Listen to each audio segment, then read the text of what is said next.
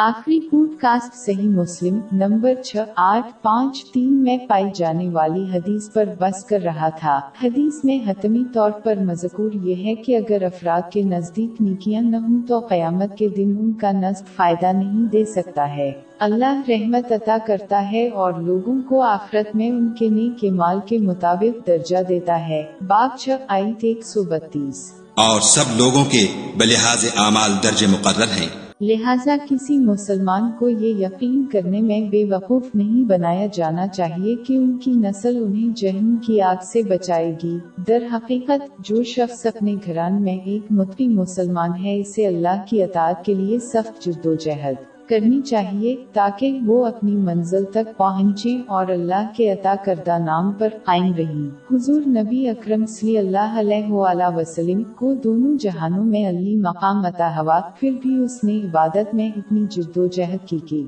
اس کے پیر سوجن ہو گئے۔ اس کی تصدیق صحیح مسلم نمبر سات ایک دو چار میں پائی جانے والی ایک حدیث میں ہے۔ در حقیقت، حضور نبی اکرم صلی اللہ علیہ وآلہ وسلم نے صحیح مسلم نمبر پانچ ایک نو میں ملنے والی ایک حدیث میں یہ واضح کیا ہے، صرف وہی جو اس کے دوست ہیں اور اس کے قریب ہیں اللہ اور نیک مومن ہیں۔ اس نے نصب کو فوقیت نہیں دی، لہٰذا لوگوں کو بھی اس انداز میں کام نہیں کرنا چاہیے۔